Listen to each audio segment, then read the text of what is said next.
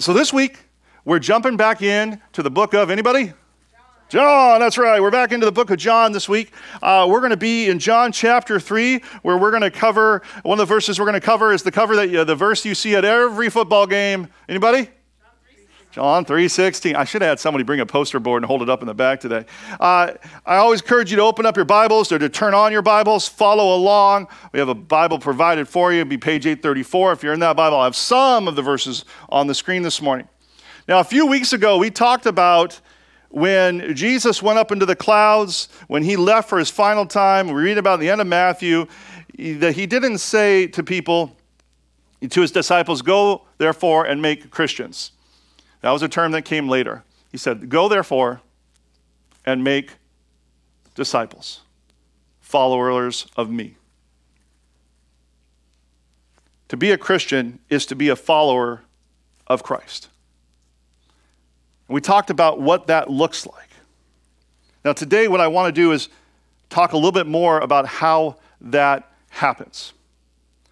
Because of some very poor teaching in our churches, and because, frankly, some of us who are going, many of us, myself at times included, because of our apathetic commitment to God's word, we have a misunderstanding of what it means to be a follower of Christ.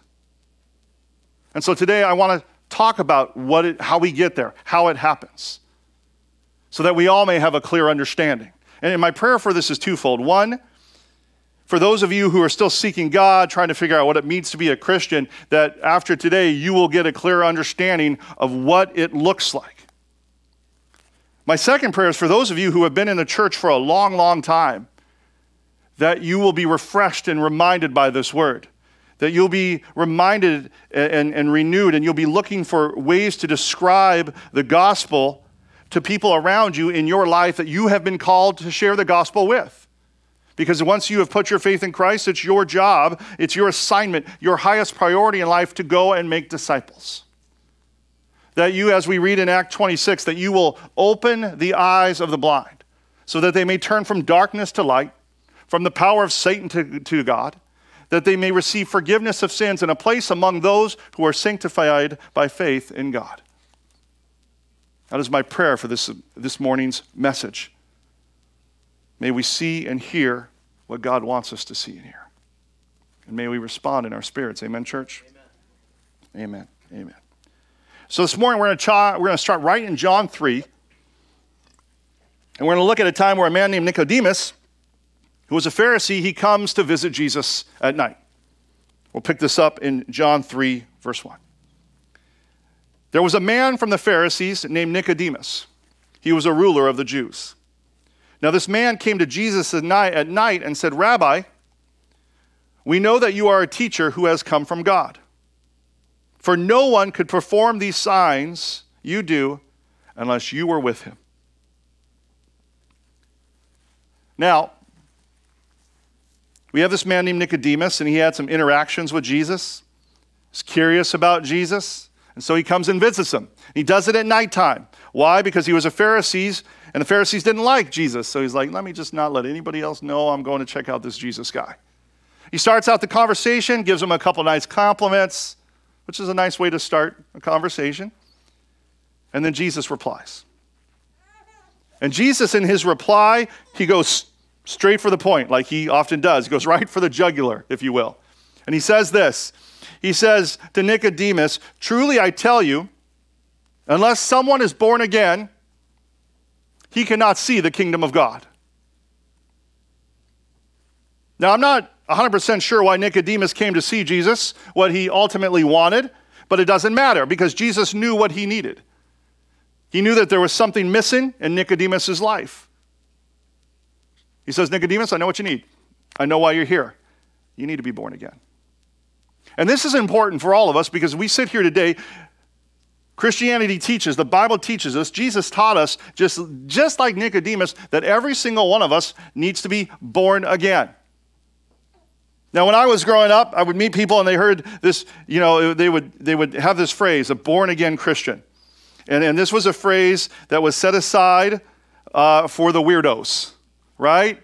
This was set aside if you grew up with Chuck Smith and Chuck Missler and Calvary Chapels down on the, the, the West Coast. This was for the surfers, right? Or this is for the people who run up and down the aisles with their prayer shawls, their bandanas, you know, their, their trumpets, and they're, they're ones that fall over flat on the floor shaking. That's right. Or this is for the, the, the, the gangbangers and the murderers and the really, really bad people or you know it's for the southern christians born again it was it's you know I, in fact i've had people ask friends of mine are, are you born again like like it's a disease or something right that's how some people view it but the way that jesus views it he says listen you need to be born again in Jesus' view, there's no difference between a born again Christian and a Christian. You can't be a Christian unless you are born again. You cannot see the kingdom of God unless you are born again. You cannot see the kingdom of heaven unless you are born again. Jesus says every single man, woman alive needs to be born again, including you and I. I mean, think to yourself if someone were to ask you, you know, are you born again? How would you reply? Would you, would you even know what it means? Now, for us to fully realize what Jesus was saying, we got to understand who Jesus was talking to. Nicodemus was part of the Jewish ruling council, right? He was a Pharisee. He would have been older. He would have been established. He would have been a, uh, he probably a well educated, well off. He would have been a scripture scholar. He would have been like one of the culturally elite. He would have been someone who worked to follow the hundreds of the laws of the Pharisees to be righteous in God's eyes, to be right in God's eyes. Bottom line, like when this guy, when it came to being religious, none of us would be able to hold a candle to this guy. When it came to religion and following religion, like Nicodemus, he would have been on like the varsity team. You know, the varsity jacket, the ladder. This was this was the top guy. And yet Jesus says to him, Nicodemus, your religion is meaningless. Your laws are meaningless. Your, your good works you're doing are meaningless. Your, your traditions, meaningless. I mean, notice Jesus doesn't even say, like, man, Nicodemus, you're a good one. You're a good egg. You're a good egg. I'm just going to take you the rest of the way. You got this far. I'm going to take you the rest of the way. He says, no. He says, Nicodemus, you need to be born again. And this is a good reminder for all of us who base our standing with God by how religious we are or how good we are. That we, that we feel like God uh, loves us less when we're bad and we get it wrong, and He loves us more when we get it right. If you have anything in your life that you do that makes you think that you are good with God or better off with God, then in another moment, you, you, you don't understand what Jesus is talking about when he says, you need to be born again.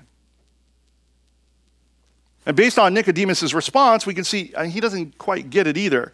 He says this He says, How can anyone be born when he is old? Can he enter his mother's womb a second time and be born? I mean, at this point, Nicodemus is going to be like, what? You got to be looking at Jesus. What is wrong with this guy? Has the cheese just fell off this guy's cracker? I mean, what is he, you know, a few pennies short of a dollar? I mean, what? Uh, to get to heaven, I need to climb back into my, what? It's disgusting, Jesus. I need years of therapy just thinking about it. What, what are you talking about? And Jesus says this He goes, Truly I tell you, unless someone is born of water and the Spirit, he cannot enter the kingdom of God. Whatever is born of the flesh is flesh, and whatever is born of the Spirit is spirit. What does that even mean? Well, this idea of being born by water and spirit, it's a quote from the Old Testament prophet Ezekiel. And it's a picture of God cleansing our hearts. And so Jesus is saying here, that our hearts is what God is concerned with. And you see this all throughout the scripture. We're always concerned with our actions and our words, but God, He's looking at the heart, the intent of why we do what we do, the driving force behind it. That's where God looks. We see this in 1 Samuel 16. The Lord sees not as man sees, for man looks at the outward appearance. The Lord looks at the what? Heart. You can't fool God. We can fool people with our actions, we can fool people with our words, we can fool people with the tone of our voices. You cannot fool God. He sees what's deep down, He sees what's going on.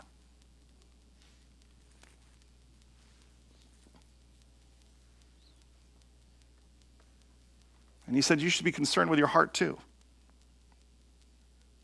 Now, why does it need to be cleaned? Why do we need to clean our hearts? Because Scripture tells us that our hearts are dirty with sin. Okay, this is unlike our culture right now, which tells everybody that they're awesome just the way they are. You're awesome, and anybody disagrees with you, they stink, right? Rather than these, a lot of these religions that go around and tell you, you're just great, you're in this, you're just great as you are, you're a beam of light from the stars of the horoscope of the blah, but whatever. Scripture says, nah, at your core, your heart is dirty. Jeremiah 17 9, the heart is deceitful more than anything else. It's incurable. Incurable. Who can understand it? Which means the heart will deceive us to getting whatever we want, no matter whether it's right or it's wrong. And Genesis 8:21 says that every inclination of our hearts is evil from childhood.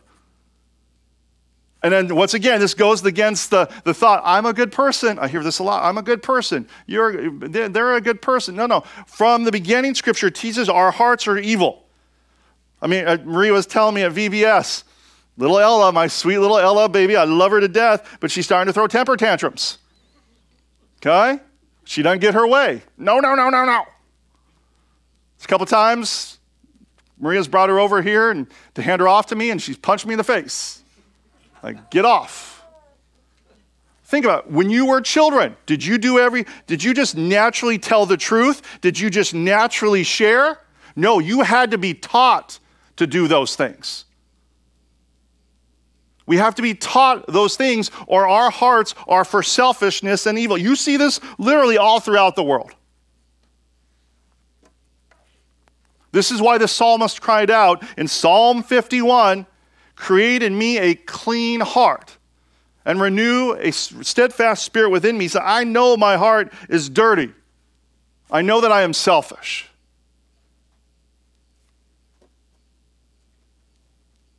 And this is a problem in the world today when, when we don't realize that our hearts are dirty, that we're sinful. This is when we become selfish in our marriages.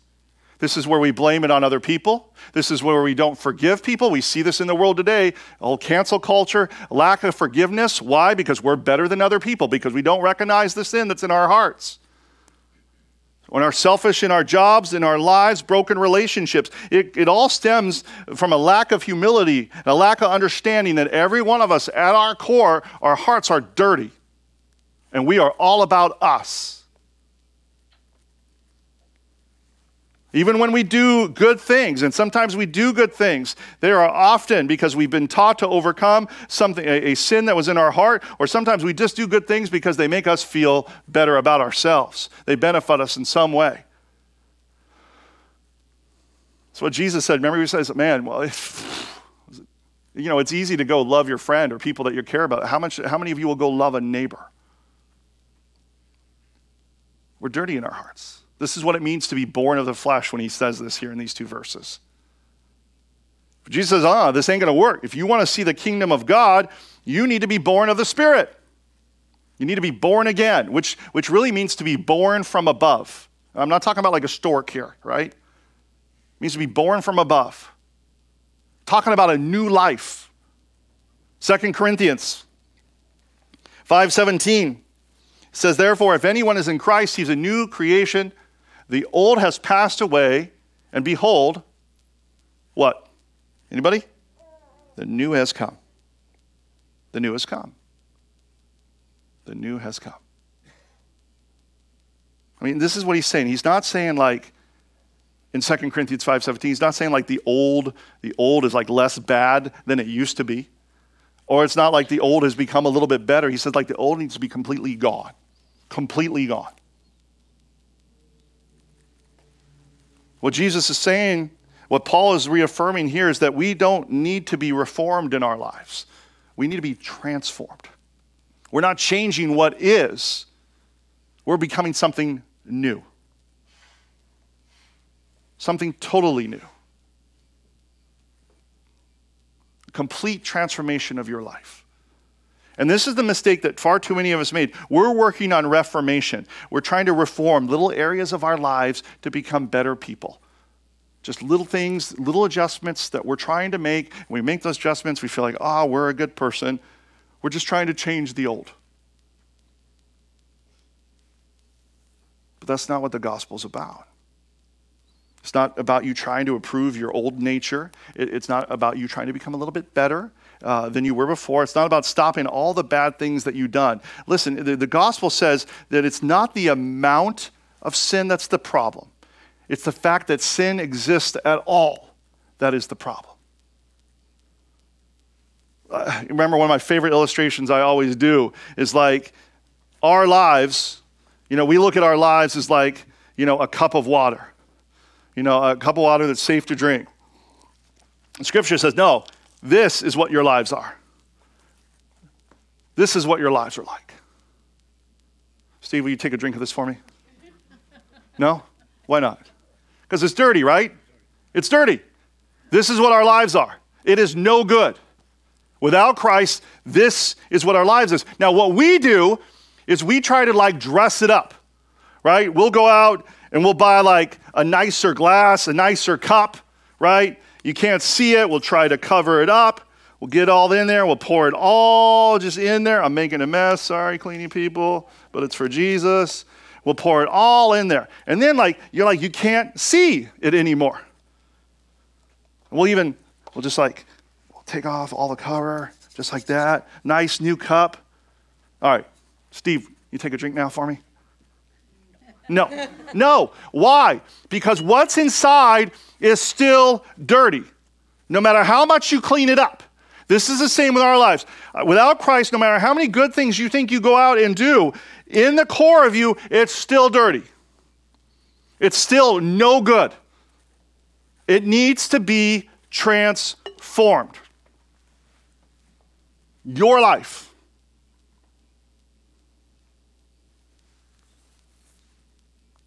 Transformation.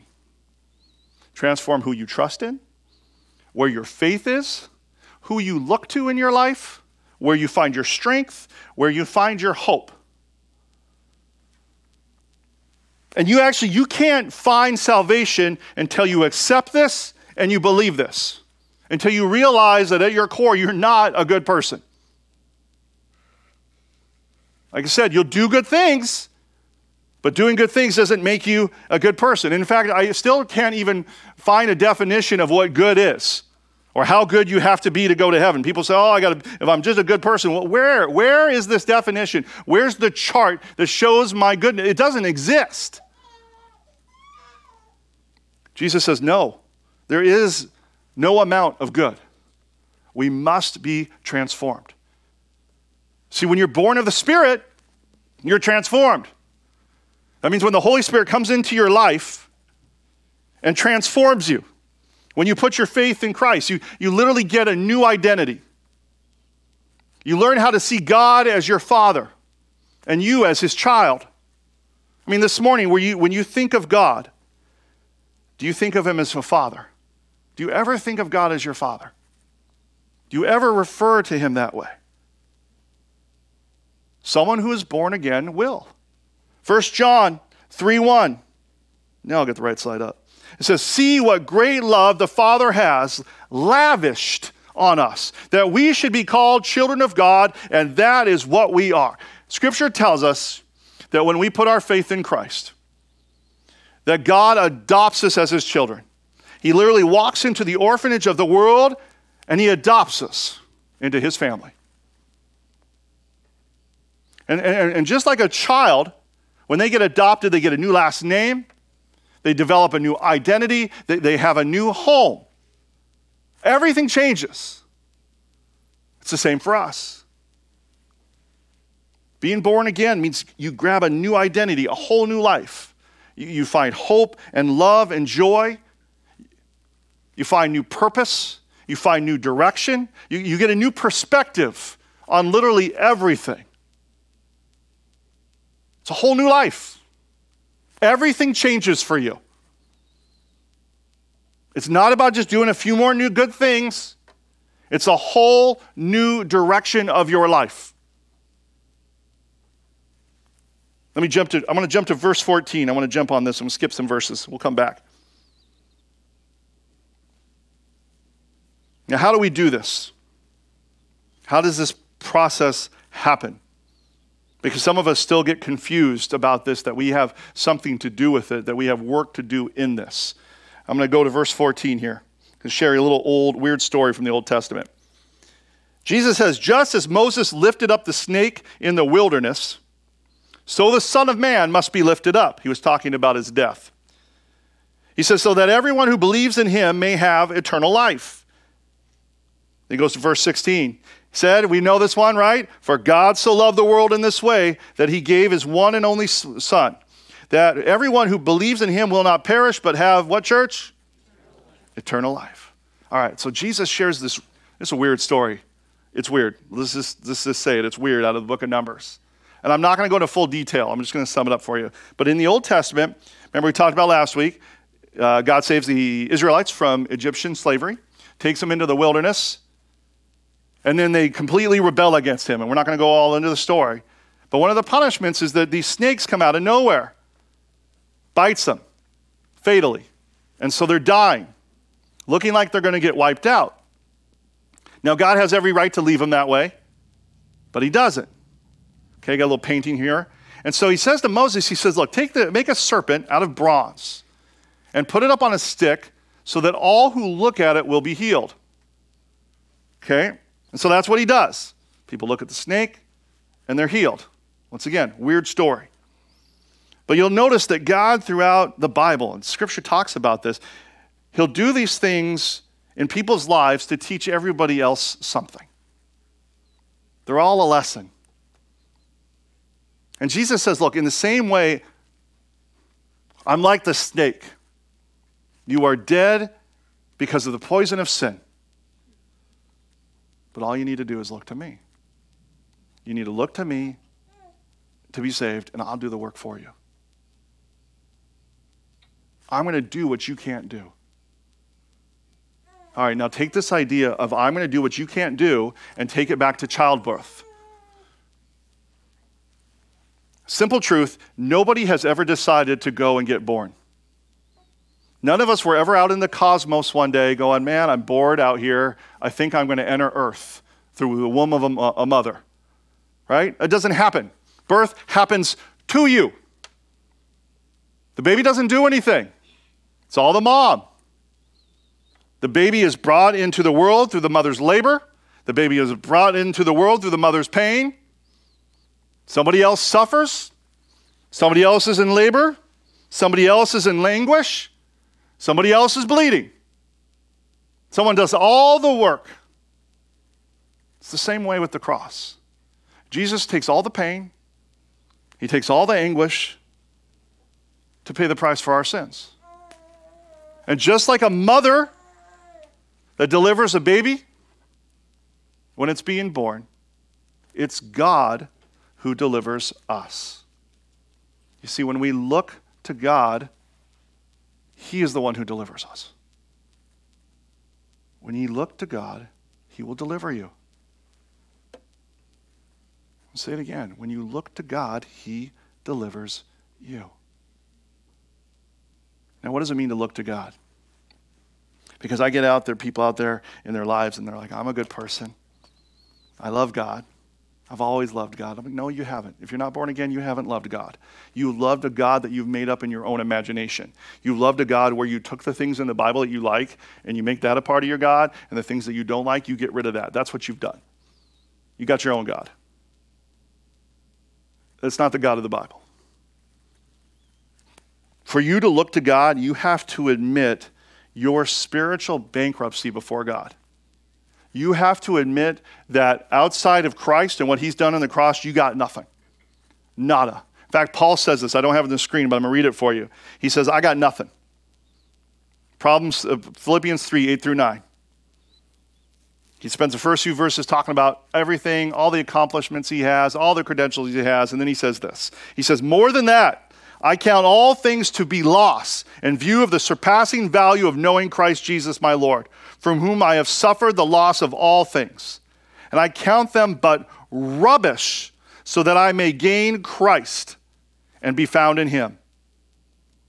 Not having a righteousness of my own, of my own derived from the law, but that which is through faith in Christ, the righteousness which comes from God on the basis of faith. He said, I got nothing. All I got is Christ. And, and you, have to, you have to be in agreement with Paul to be born again, because otherwise you'll never fully depend on God. If you don't think that you are sinful your core, if you don't realize this, you are still going to look to yourself.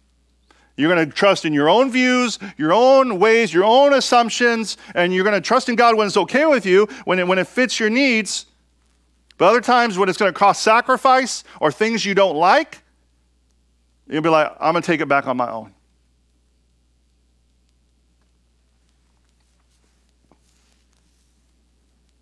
And this is where, now, this is the beauty of the gospel, but also the hard part. The beauty of the gospel is Jesus meets you right where you're at. We always love this phrase that God loves you just as you are. The Bible doesn't talk about that. It says that God loves you in spite of who you are. And so he meets you in the middle. He says, I'm going to come, I'm going to die for you, I'm going to save you, and I'm going to help you to become the man or the woman that I know that you can be. If you look to me. Now, the thing that we get wrong is the look to you is okay, I go to church on Christmas, I go to church on Easter, or maybe I even go to church Sunday, two to three Sundays out of the month, but the other six days of the week, God nowhere is nowhere present in my life. His word does not direct my decision making. I'm not praying and depending upon Him. I'm not even trying to be obedient to His word. Okay, looking to God is not like it's not like some people i'll have them come up you know if you ever seen an altar call where people come forward and they come forward for prayer to receive christ just because someone comes forward to pray a prayer in one moment it doesn't mean they're looking to god. Looking to god is a trust in him and his word relying on his strength and his worth in your life. Saying i'm this is a new life my new family i'm going to follow him in everything. Do you follow god in everything? It's hard Jobin and I were talking about this morning. I'm like, man, it is a pain being a Christian sometimes. Because the things that you are called to do don't benefit you. They don't feel like they benefit you. And this is why, you know, God says there only a few will come. In fact, even you read this later when we'll cover John 6, that there are many disciples who withdrew and would not walk with Christ anymore because of what he required.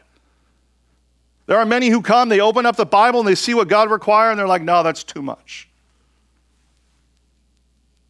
So don't get me wrong, we, we look to God, it's His work that brings us into this new life. But this new life, it means a new life. Everything changes.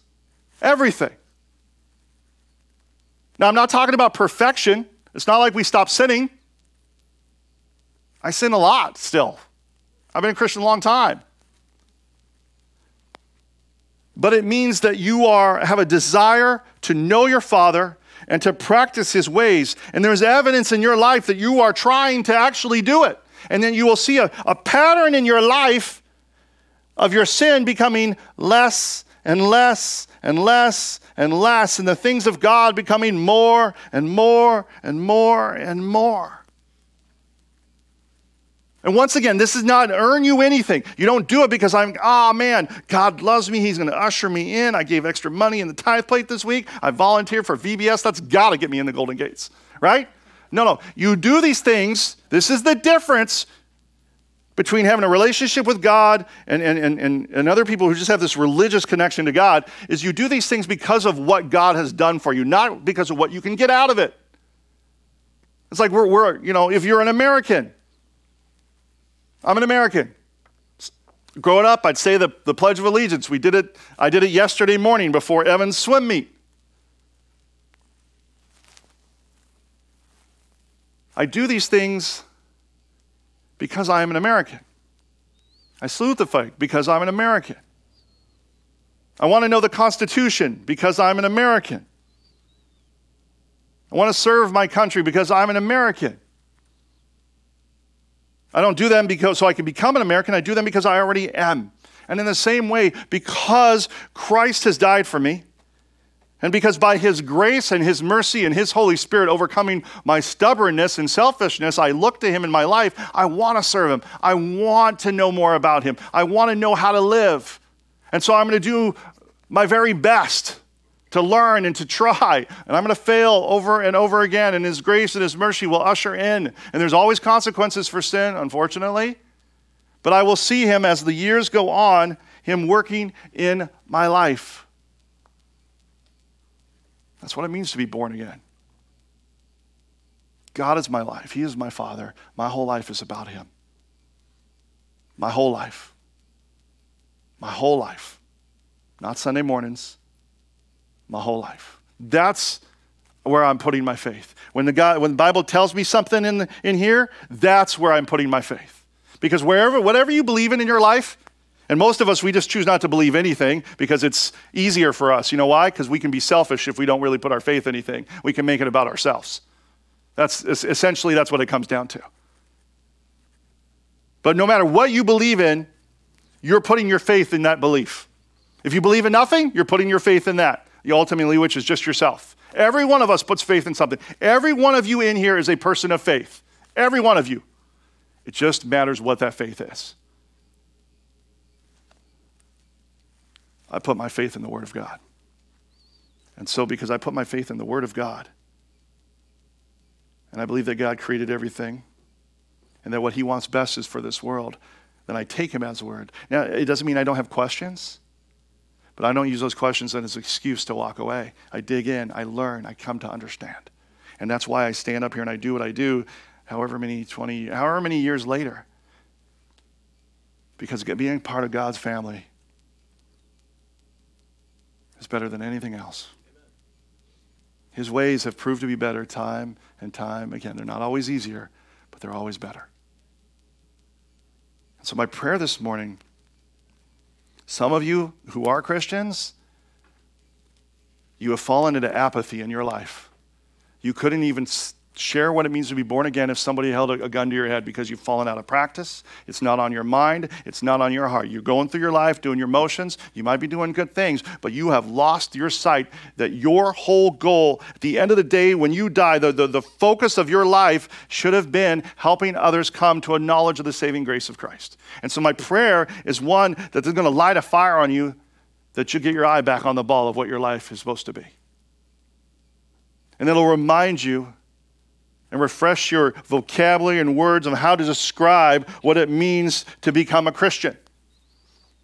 And then when God calls you to step over it and talk to somebody and tell them about Christ, you're going to have the words. Or when you see somebody who says they're a Christian, they're a friend of yours, and they're not living this life, you're going to be able to sit them down and say, Brother, sister, you're getting it wrong. And be used by God to direct them. Some of you, you claim to be Christians, but it's a name only. Your life is not about your Father in heaven. I pray you be convicted of that this morning. But that conviction would be followed up by God's grace, knowing that a loving father never turns away his children when they're bad. If that was the case, none of us would have families. But that you know that your father is waiting there saying, okay, now that your eye's back on me, let's continue to walk in that new life. And finally, my final prayer is for those of you, I'm, man, I, I hope when I pray today is the day that it clicked. Like, that's the, oh, that's the gospel. That's the hope. Today will be the day that you say, Lord, I'm looking to you.